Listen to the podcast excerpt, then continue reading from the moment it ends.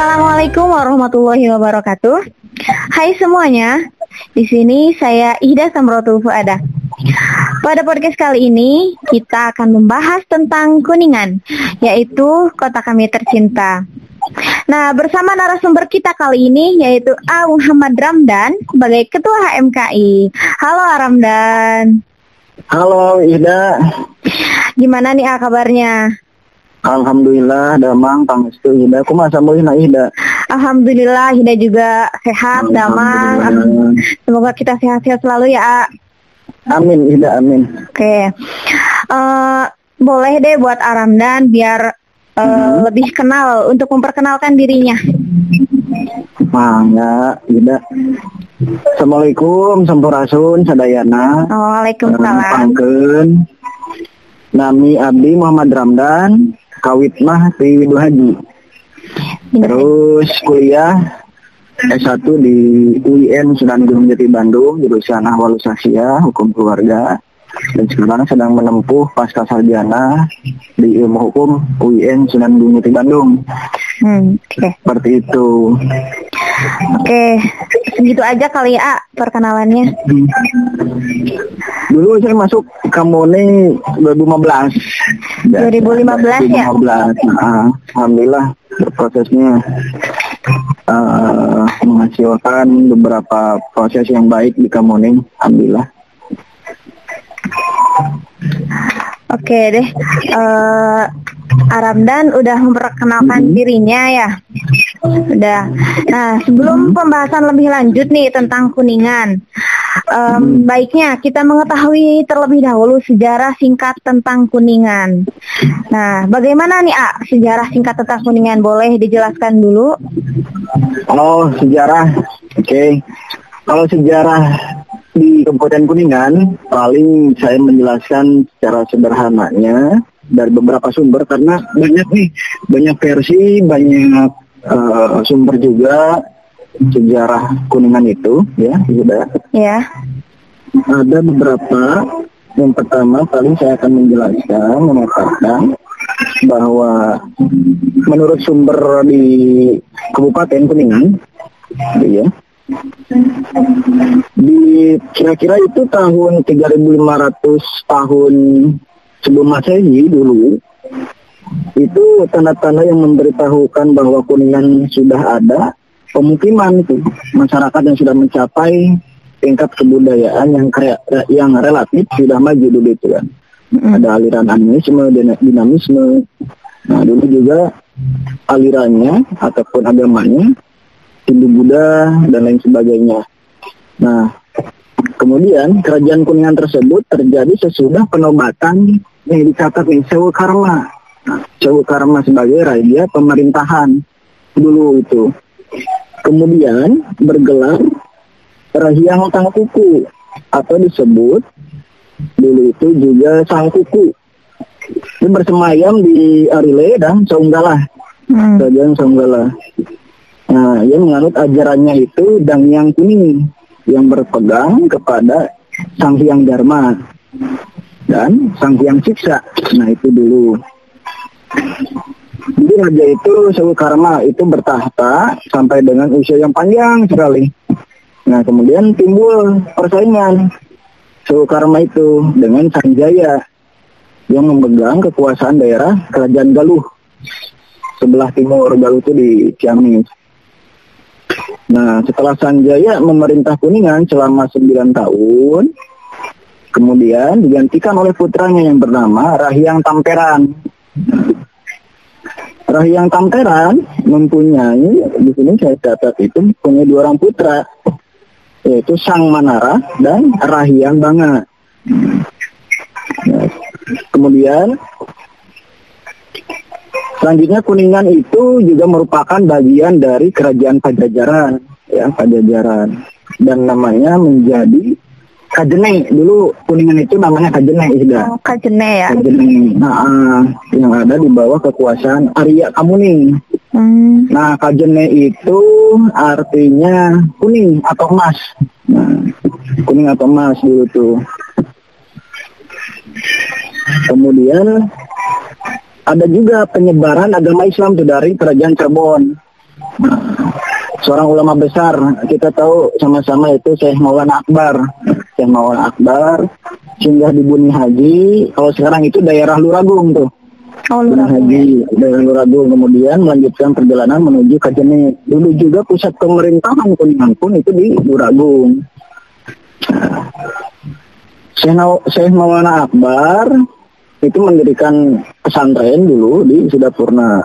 Itu berkembang pesat juga karena pengikutnya bertambah banyak, maka beliau itu membuat pemuki- pemukiman nah, dengan dasar Islam yang, diberi- yang diberi nama Purwawinangun, jadi Purwa- Purwawinangun. Nah, kemudian ada juga peran-peran dari eh, apa namanya para wali itu di tahun 1481 Masehi juga. Syarif Hidayatullah yang dikenal oleh kita julukan Sunan Gunung Jati, gitu kan? Sunan Gunung Jati itu Syarif Hidayatullah juga datang ke Luragung nih pada waktu itu eh, Ki Gedeng Luragung. Ki Gedeng Luragung itu kepala pemerintahan di Luragung yang kemudian alhamdulillah masuk agama Islam. Kemudian juga ada akulturasi juga dari Cina di sini juga. Ada juga datanglah Putri Ongtin. Tahu Putri Ongtin?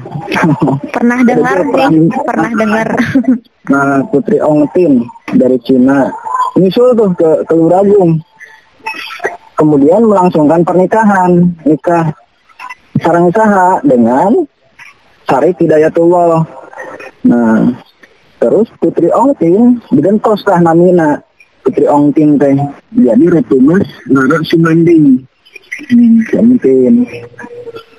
Nah, terus Syarif Hidayatullah Nah, seorang seorang istrina Ongtin atau Ratu Mas Rara Sumandi mengangkat putra mengangkat putra Ki Gedeng Luragung anu masih bayi menjadi putranya diberi nama Sang Adipati. Nah, Sang Adipati.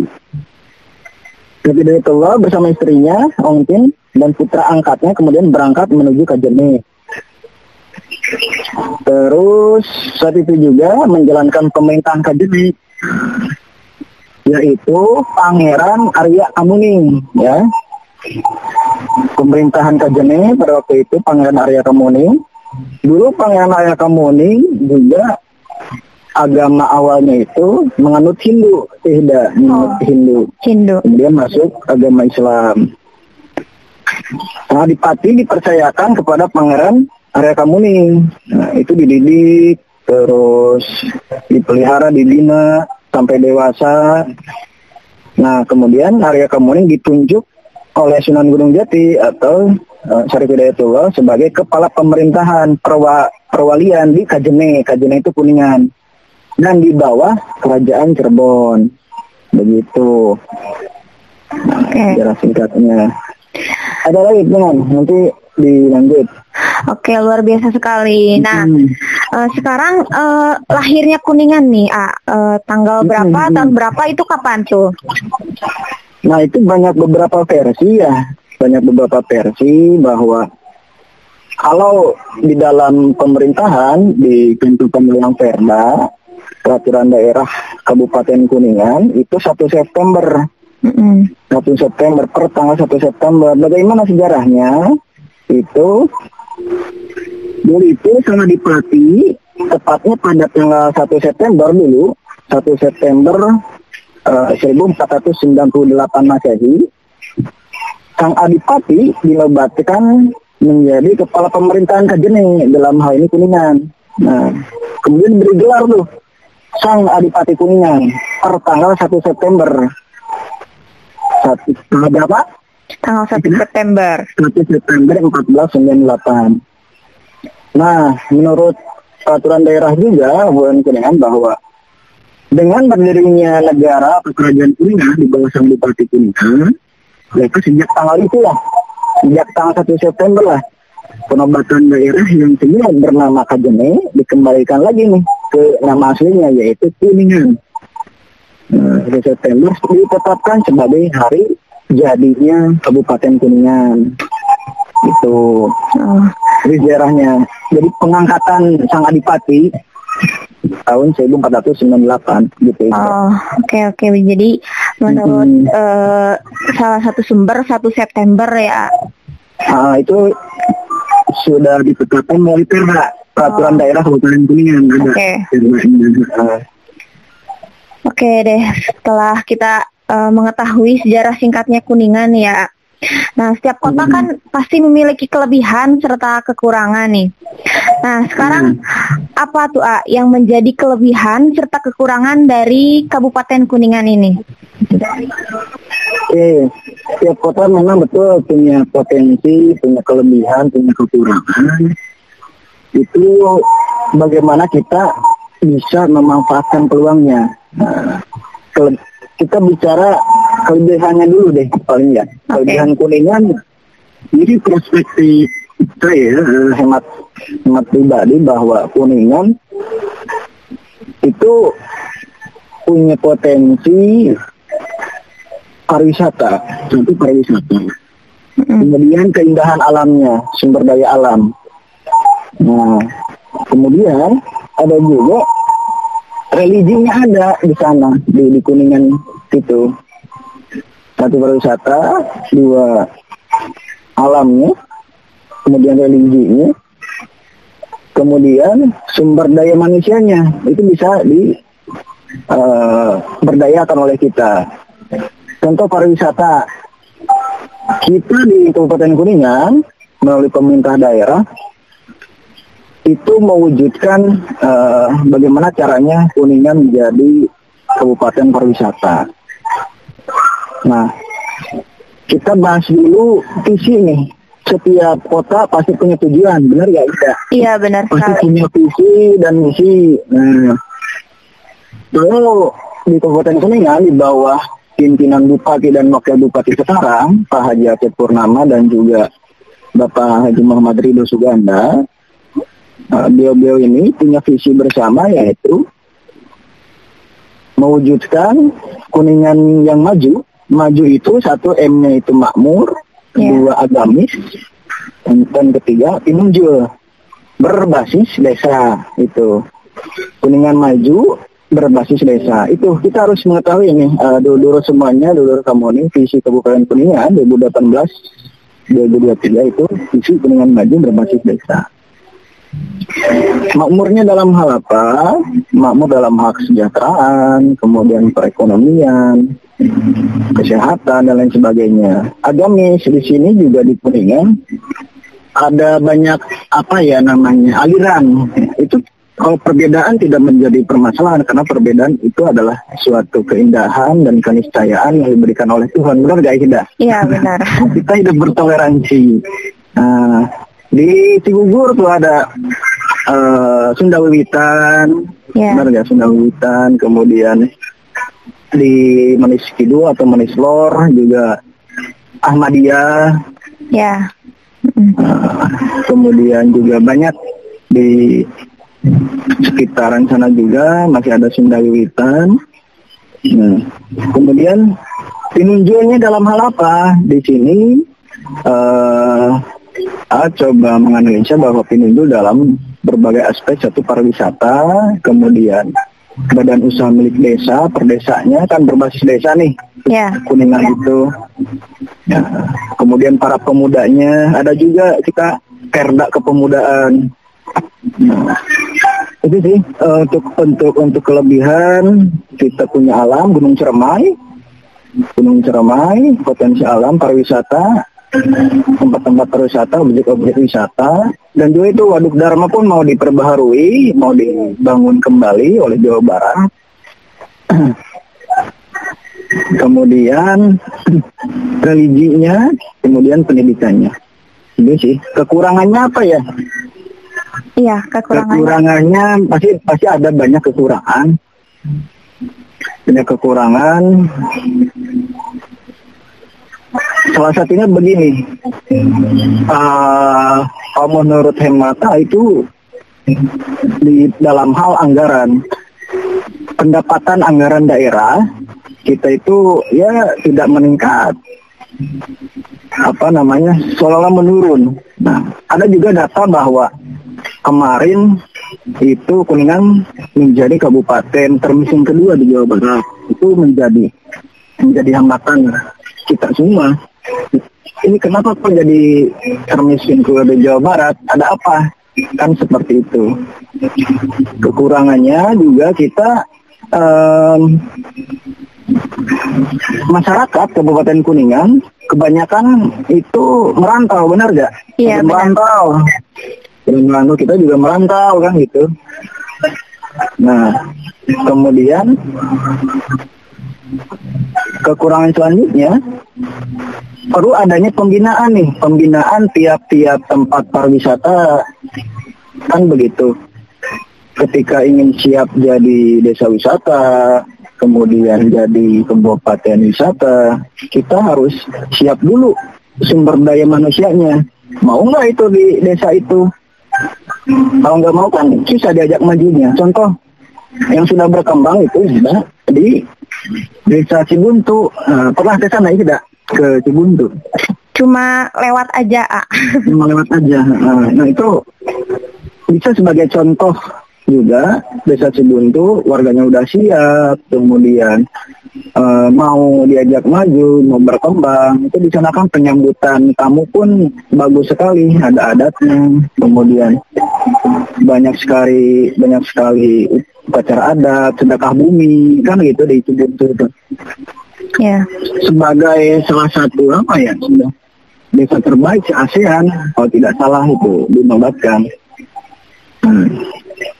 Itu paling sudah Oh oke okay. gitu ya. Hmm. Uh, uh, terkadang juga kalau misalkan kita lagi di luar kota nih, misalkan ada yang nanya uh, orang mana, orang kuningan, orang-orang tuh belum kenal gitu ah sama kuningan.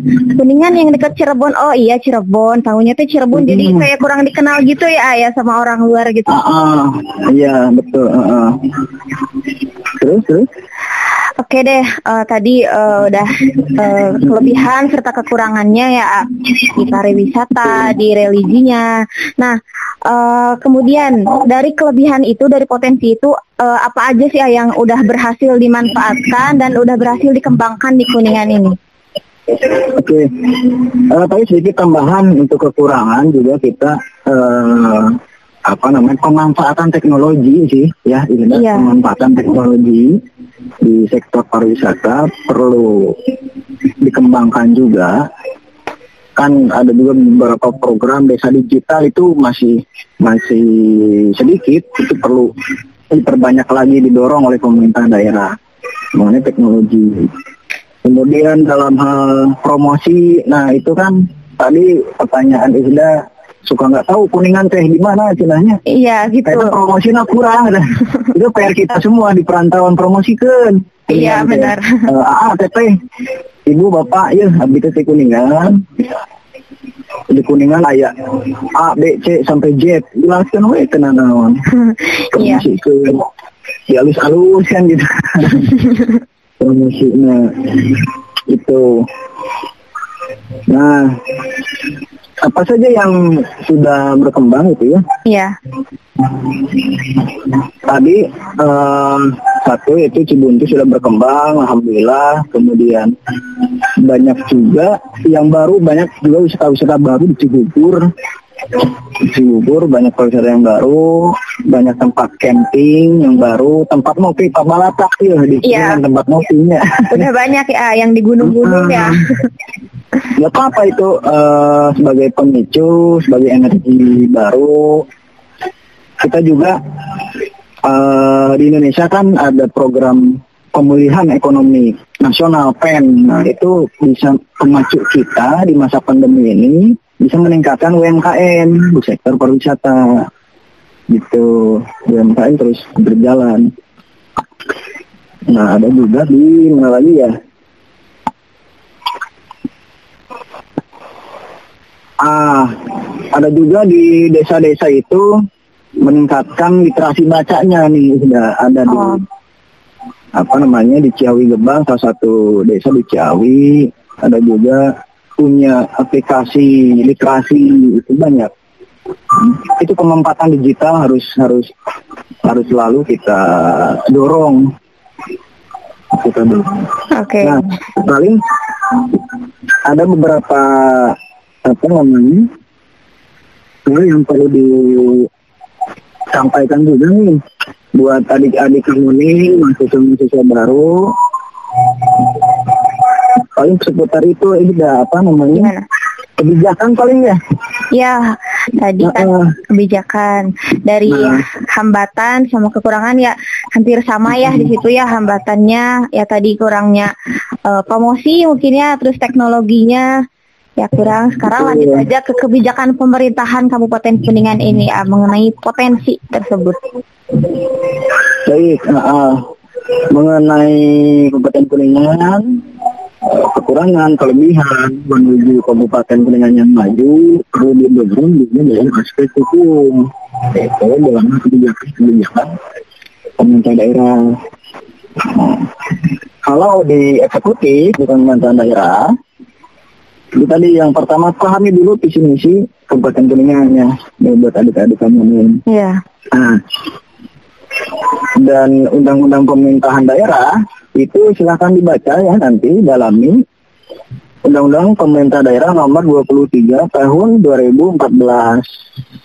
Undang-Undang nomor 23 tahun 2014 itu mengatur pemerintah daerah eh, pusat sampai daerah sampai kabupaten. Banyak sekali di sana.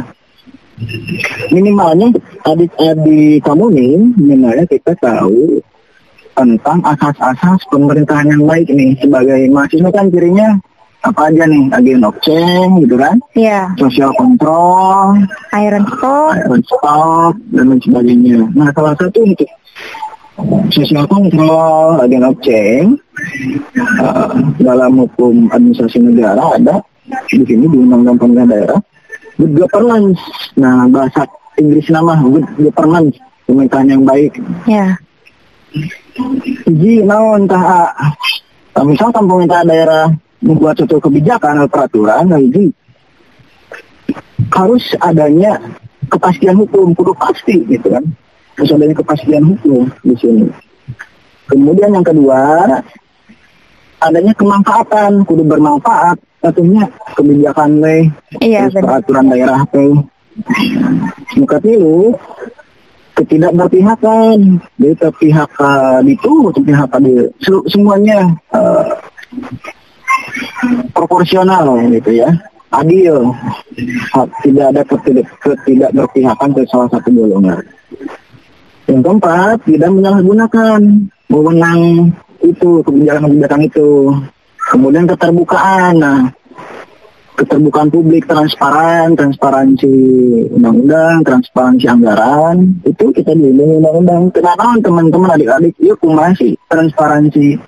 Pemerintah daerah anggaran deh atau apa aja undang-undangnya. Kok tidak tidak kok tidak disosialisasikan? Tanyakan. Pinta itu nggak apa-apa gitu.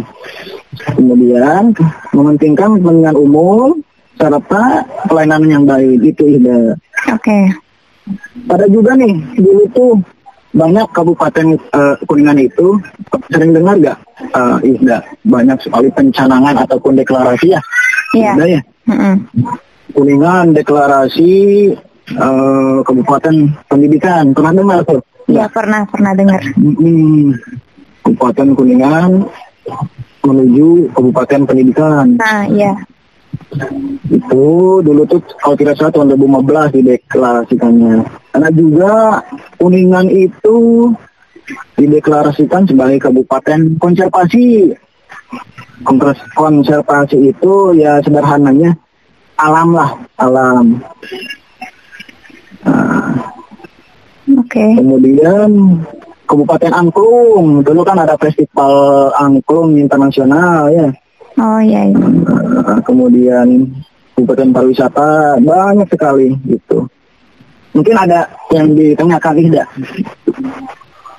Eh, mungkin udah aja cukup kali ya. Mm-mm. Oke. Cukup sampai di sini aja kali ya pembahasan kita tentang Kuningan. Luar biasa sekali pembahasan kita dan pemateri kita uh, Muhammad Ramdan. Uh, kita sebagai orang Kuningan harus mengetahui itu ya Ayah. Jangan sampai ke, sebagai orang kuningannya tidak tahu sejarah singkatnya kapan lahirnya kuningan seperti itu ya. Betul. Uh, Lalu saya juga ada PR nih buat adik-adik nanti di uh, nanti saya sampaikan. Oke, boleh. Uh, uh, Nanti di akhir mungkin ya ayah. Oke, oke. Oke deh, em, kami ucapkan terima kasih banyak kepada A Muhammad Ramdan udah bisa menyempatkan waktunya untuk mengisi podcast kali ini. Oke, selanjutnya dari A Ramdan boleh untuk menyampaikan eh, kata-katanya atau sebagai pesan buat closing statement Hmm. pada podcast kali ini. Ya baik adik-adik semuanya, adik-adikku, Dodo, kamu nih mahasiswa baru. Eh, saya ucapkan selamat datang, selamat datang di Kamuning, terus berproses, terus gali potensi, jangan pernah lelah menggali ilmu, dan saya ingin mengajak adik-adik semuanya untuk bisa mendalami kembali tentang kuningan, sejarah kuningan. Nanti bisa didalami, ada juga nanti saya akan diskusi nanti di Januari, 5 Januari 2021 itu beberapa versi sejarah kuningan akan dibahas di sana oleh para narsum, sejarawan dan sebagainya. Nah, mengenai kebijakan itu tolong dibaca, ini kita baca kembali, kaji kembali. Itu di kuningan banyak sekali kebijakan-kebijakan. Tadi Kabupaten Kabupaten Pendidikan, Kabupaten Konservasi, Kabupaten Angklung, Kabupaten Pariwisata. Nah, kemudian ada juga nih, saya kasih PR dari teman-teman adik-adik. Ada juga Perda nih, kita pahami dulu. Perda, Perda itu peraturan daerah ya. Peraturan daerah Kabupaten Kuningan itu di eh, apa namanya diketok ataupun disepakati oleh pemerintah daerah bersama legislatif. Perda. Bu- eh, apa namanya yang baru itu ada Perda tentang kawasan tanpa rokok nih yang baru kemarin. Jadi ada nanti yang suka merokok nih hati-hati, yang merokok sembarangan, ya. Ya. Lebih baik jangan merokok deh, gitu ya, dikurangi. Gitu. Ada perda kawasan tanpa rokok di Kuningan. Untuk para pemuda ada juga perda kepemudaan. Nah, kita bisa baca di sana. Ada juga kebijakan di Kabupaten Kuningan, COVID nih. Kita sedang COVID, tetap jaga kondisi 3M-nya, protokol kesehatannya, itu terus kontrol rumah sakit COVID tuh 7,5 M. Itu tolong di eh, analisa juga. Itu juga kebijakan pemerintah daerah namanya diskresi itu ya. Rumah sakit ketika ada bencana alam ataupun non alam, pemerintah daerah bisa mengeluarkan peraturan di luar peraturan perundang-undangan namanya diskresi yaitu ketika kedaruratan COVID nih gitu kan. Oke. Nah, seluruh peraturan adik-adik, peraturan daerah, perbuk, peraturan bupati, keputusan bupati bisa dibuka oleh adik-adik semuanya di JDIH Kabupaten Kuningan, jaringan data, ah, jaringan data dan informasi hukum Kabupaten Kuningan. Nah, kemudian adik-adik semuanya kami harap, saya harap berperanlah di desa-desa ketika pulang ya, bangun desa karena Kuningan mau berbasis desa nih. Harus tahu musrenbang desa itu apa. Nah itu PR. Musyawarah, musyawarah perencanaan pembangunan desa itu apa. Kemudian musyawarah perencanaan pembangunan kabupaten, musrenbang kabupaten. Nah, itu itu tolong dikaji kembali, dibahas kembali ya oleh teman-teman adik-adik semuanya nanti di Tata Liwari atau diskusi-diskusi selanjutnya boleh nanti sama saya atau sama yang lain. Oke. Banyak sekali lah istilah-istilah kebijakan di Kabupaten Kuningan. Oke, oke. Nah, eh, Tanggal kita juga 5 ada apa? Iya. Iya, tadi tanggal 5 Januari ya, A. Ah, ah, insya Allah kita ada diskusi lagi 5 Januari di HMKI. Mm. Mudah-mudahan jadi ya. Heeh. Terus sekarang nih ba- lagi hangat vaksin nih, vaksin dan Ya. apa? Eh, Rapid test, swab PCR ya. ya benar. Nah, itu katanya gratis. Tolong itu kawal rapid test, eh, terus vaksin katanya gratis. Rapid test masih bayar nih sama tes swabnya. Iya. Intinya, eh, yuk kita sama-sama berproses di kamu ini dengan dengan menerapkan eh, moto moto Kamuning. Harus tahu nih adik-adik moto Kamuning intelektualitas, integritas dan solidaritas. Nah, terakhir pemuda itu bisa menawarkan eh, masa depan, bukan menawarkan masa lalu. Itu aja ya. Semangat. Oke, luar biasa sekali. Eh, jadi jangan pernah lelah dalam menggali ilmu ya, menggali Betul. potensi yang ada dan berperanlah di desa-desa karena kuningan ini kan berbasis desa ya benar. Nah, jangan lupa pulang, jangan lupa pulang gitu ya. Ya benar sekali. Nah, Oke, terima kasih sekali lagi kepada Arabnan udah membagi ilmunya untuk kita semua. Oke, sampai di sini kami, aja. kami sudah Oke, Oke. sampai di sini aja podcast kamuning kita. Mohon maaf bila kami ada salah-salah kata. Sampai ketemu nanti. Wassalamualaikum warahmatullahi wabarakatuh. kamu nih, Jiwaku, jiwaku, jiwaku. kamuning. Oke, dadah Isda, Dadah. sampurasun. Ya, rampes.